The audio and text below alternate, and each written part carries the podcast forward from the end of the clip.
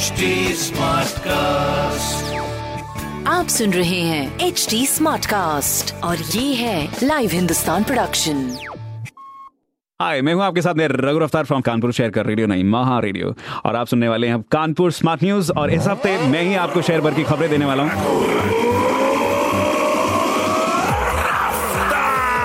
देखिए, पहली खबर ये है कि एक तारीख से चलेंगी झांसी और आगरा स्पेशल इंटरसिटी तो यात्रीगण, कृपया ध्यान दें और औरों को भी बताएँ। दूसरी खबर, रेलवे का पूरा फोकस माल ढुलाई पर है।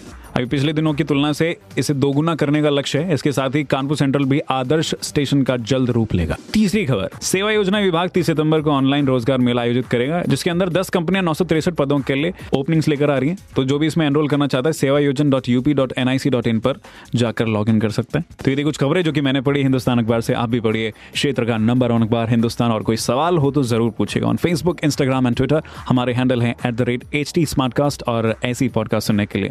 लॉग ऑन कीजिए। W W W H T मैं हूँ आपके साथ में रघु रफ्तार फ्रॉम कानपुर शहर का रेडियो नहीं महा रेडियो आप सुन रहे हैं एच डी स्मार्ट कास्ट और ये था live Hindustan production smart Smartcast.